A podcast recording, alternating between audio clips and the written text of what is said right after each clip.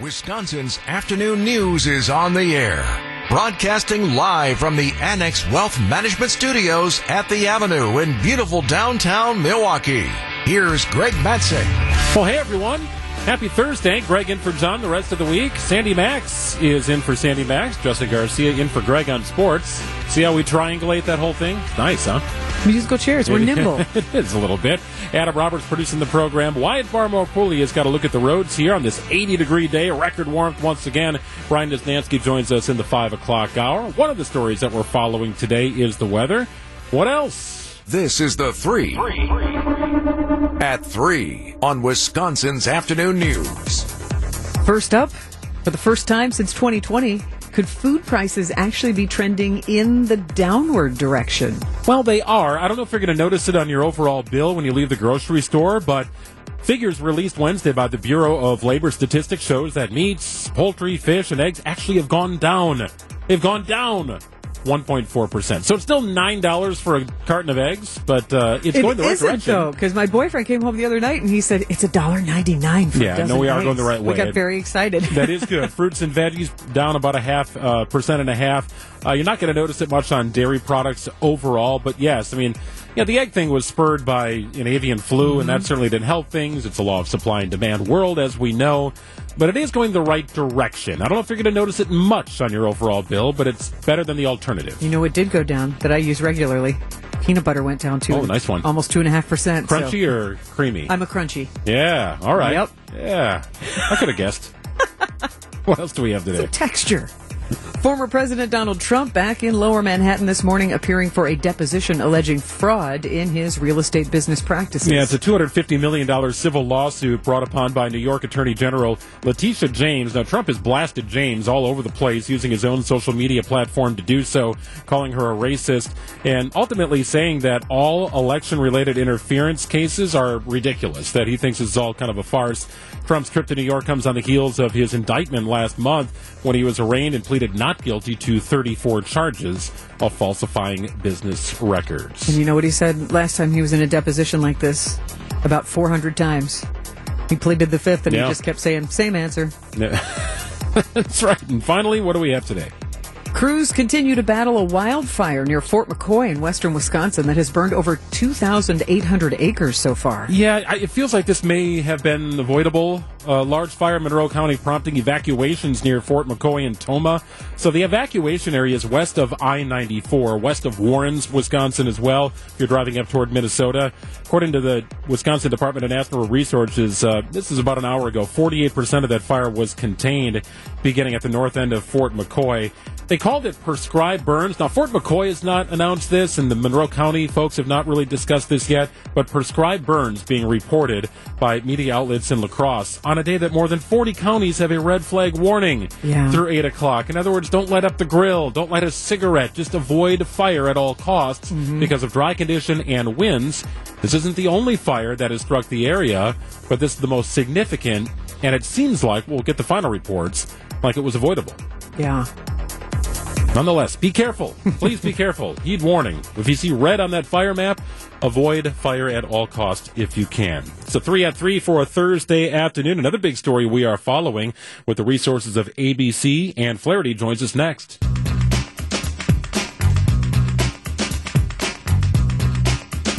Another big story we're following here on Wisconsin's afternoon news. Fifth Circuit Court in the United States of Appeals partially blocks an abortion pill ruling the DOJ will take to the Supreme Court. But for now, that pill remains on the market. But come Saturday morning, access could be severely restricted. For more on that, we welcome in Anne Flaherty of ABC.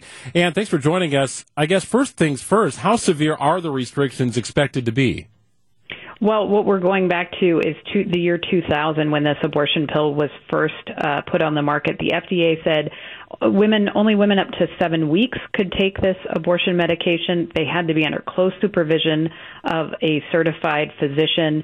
Um, the no provider could mail it. There were no telehealth appointments, and all of that has changed in recent years. In the past 23 years, it's been on the market because the FDA says they haven't seen any safety concerns. It's been widely used. About half of all abortions are rely on this medication abortion. So the FDA significantly relaxed all of those restrictions. Well, what the court decided overnight was they while they consider this case, they want everything to go back to that year 2000. All of those old restrictions are now reimposed. We know that the Justice Department has just asked the Supreme Court to weigh in. They haven't officially filed that appeal yet, but we do expect that to come very shortly. Um, but everything that's on the table right now is whether or not this FDA approval of this drug 23 years ago uh, whether or not that could be suspended entirely. So right now, the status is that you know this medication can be manufactured and distributed, uh, but it's very very limited. Only up to seven weeks uh, women can use this drug. They, it cannot be mailed, and it has to be under close supervision supervision of a doctor. That means those telehealth appointments that make this all easier, particularly for women in rural areas, they will not be able to do that. They're going to have to go in person. And do we expect this to reach the Supreme Court? So we do. That is what the Justice Department is asking. But of course, the just, the Supreme Court, you know, they act on their own timeline. They, we don't know exactly when they might agree to take it up. The second piece of this is the Justice Department asking the Supreme Court to expedite this, saying it's such a disruption to the status quo that this is really an urgent matter before the court. So we're going to wait to hear from the Supreme Court on both of those points. You know, I think it's possible that the Supreme Court will take this up uh, and and look at it by summer. I mean, we could see another summer rocked by a Supreme Court ruling. Um, but this time, instead of whether or not abortion should be accessible, if it should be up to states, this is about the FDA's power to regulate drug safety. So, really a big case here. Anne Flaherty of ABC News. Thank you, Anne. Thanks. Wisconsin's afternoon news on WTMJ.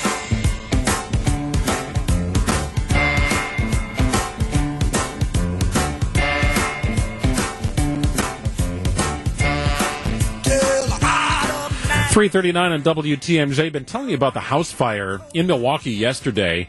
Uh, we had a very short show yesterday, but the fire was still kind of in its infancy at the time we came on yesterday afternoon around 19th and Burnham in Milwaukee. And some of the imagery showed just total devastation to these houses. Sandy, a third house. Uh, I would not say is a total loss, but certainly significant damage. Two of the homes were uh, just absolutely devastated. We have now learned that those fires have produced fatalities, and yeah. there's also a personal connection, a strong personal connection. So neighborhood that's you know the foundation of Milwaukee on that south side Absolutely. near historic Mitchell Street. Uh, on the phone, a lifelong Milwaukeean, recognizable voice of the Marquette Golden Eagles basketball team, but uh, my boyfriend. Uh, who has a connection to this neighborhood? Please welcome to Wisconsin's Afternoon News, Mike Jakubowski. Oh, good afternoon, Sandy and Greg. I can hear it in your voice. What is your connection to this neighborhood at 19th and Burnham? Well, first, my, my heart goes out to the families there. Awful, awful. And now to learn loss of life also included. Uh, just incredibly terrible news. Um, the personal connection is, it was four houses involved, uh, three of which were totally destroyed. And of the four houses, the one to the south is where my father was born and grew up. The one to the uh, other side is where my mother uh, was born and grew up, and they met in that neighborhood three doors apart. So the family history here, Mike, and I'm just picturing you growing up, and it's you know Thanksgiving, it's Christmas. You can you kind of bounce from one house to the next, like you're the shaping of your life was on this block in these homes.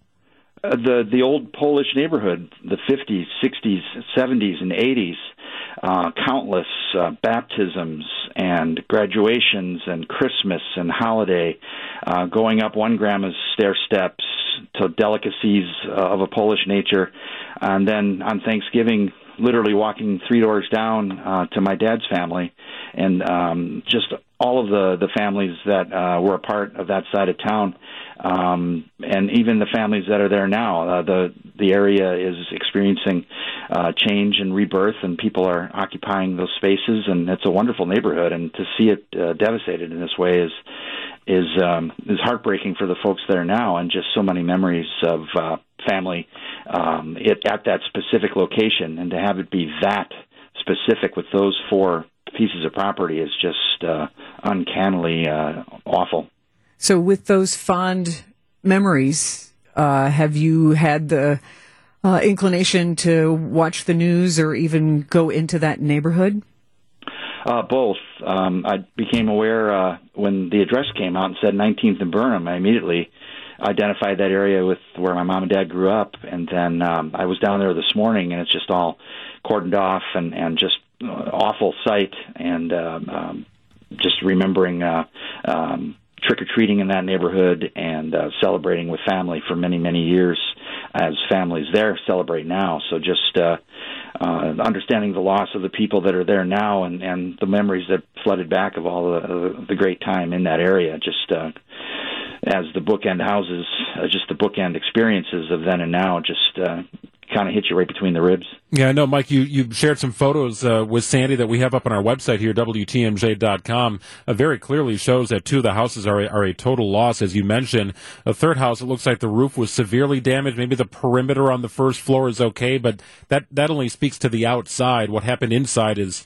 You know anybody's guess. And a fourth house that uh, maybe not quite as visible in the pictures you took, uh, but but this speaks to what we talked about yesterday the, the, the temperatures the wind just blowing the fire it became so difficult to contain uh, that it did spread it a house fire turned into a multiple house fire because these houses just, yeah. are close together yeah all four uh, tightly bunched together uh, in that neighborhood, and, and for the firefighters to have to fight the elements. Um, um, uh, additionally, with the wind and, and the dryness and and uh, uh, putting their lives on the line, uh, it, it just uh, just a, a just an intense situation uh, all around, and and uh, especially uh, for those folks that have to go in and find the cause and find um, fatalities, and and uh, uh, it's just um, just heartrending. First responders do impressive work. Well, Mike, thank you for sharing your emotional connection because I think that a lot of us immediately think of the people who are immediately displaced. But remembering that we have such a history and such a community here, and that it uh, brings up both bittersweet um, memories and also just the jarring reality of just how dangerous fire can be. Uh, long live the South Side.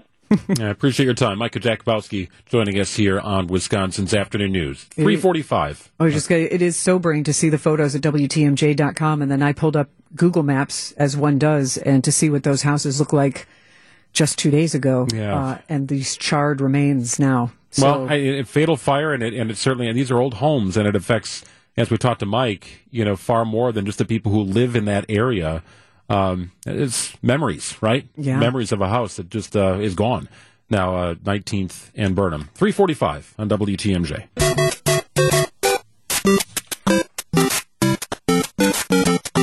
I mean, I can't think of a more recognizable sound artifact than the theme to Super Mario Brothers, right? Is there a more recognizable video game soundtrack? Probably not. I'm trying to remember. I used to play a lot of Ms. Pac-Man in the day. Okay. So I could sound. But. I can't tell you.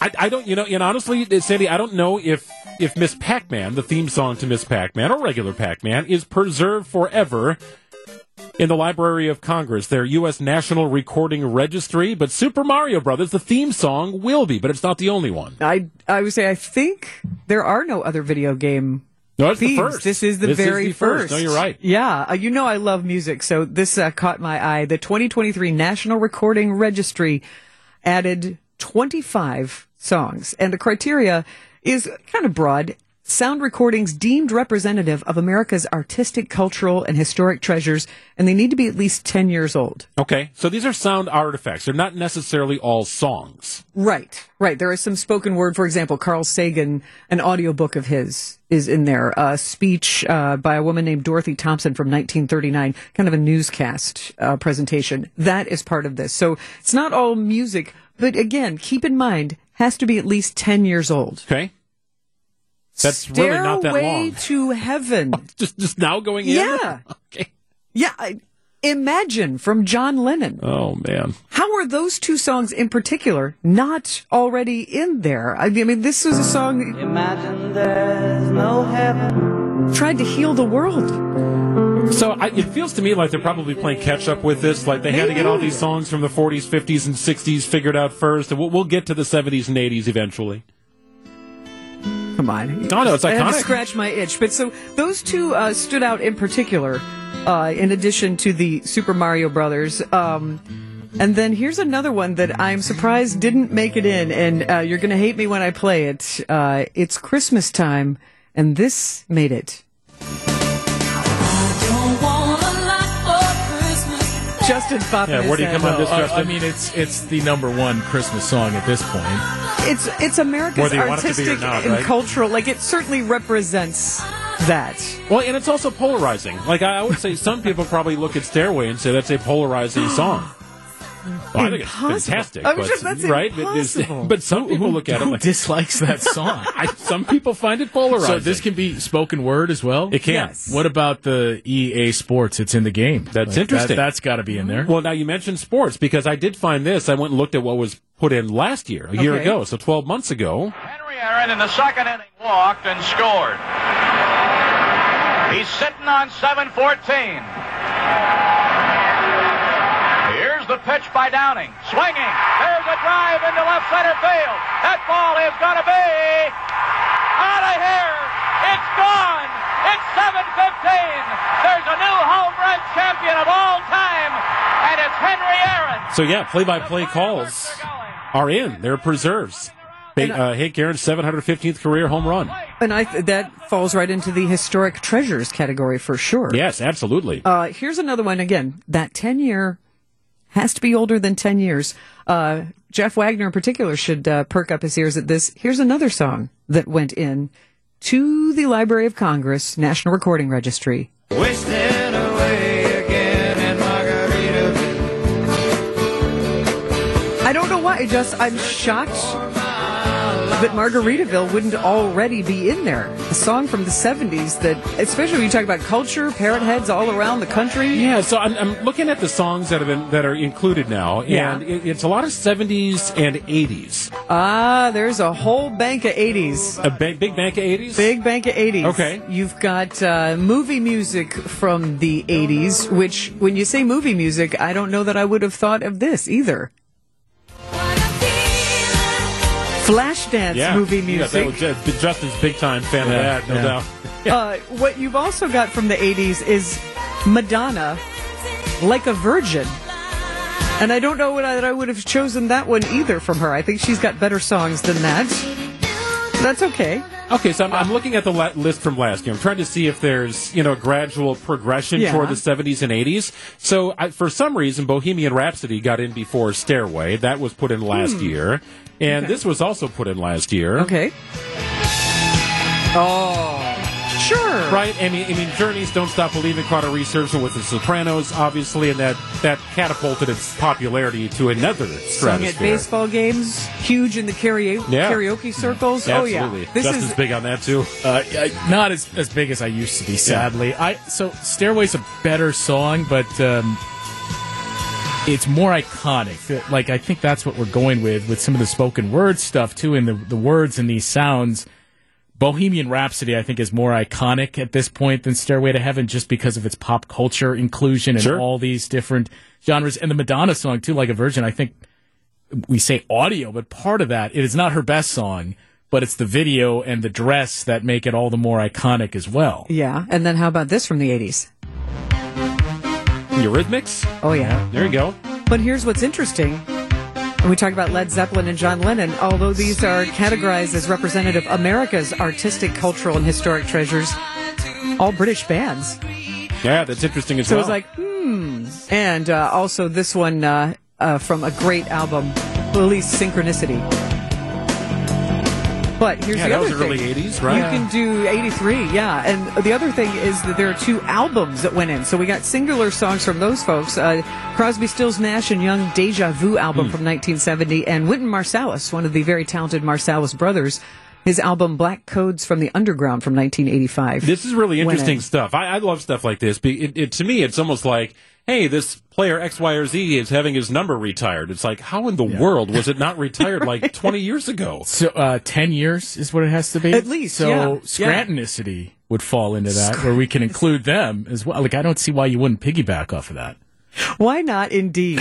Why not? Uh, just for you country fans, John Denver made it in. A true classic. Just in another 15 years, and we're going to get the grunge influence. Sure. It's coming. It's already. It makes you feel very old when you see that those acts and the '90s hip hop acts have been like the last three years of the Rock and Roll Hall of Fame, and Right. that's going to continue for the next few Very years. Very good point. Very good point. Good list, Sandy. Really cool stuff. Super Mario Brothers, the first video game ever uh, to be preserved by the Library of Congress. Really interesting stuff.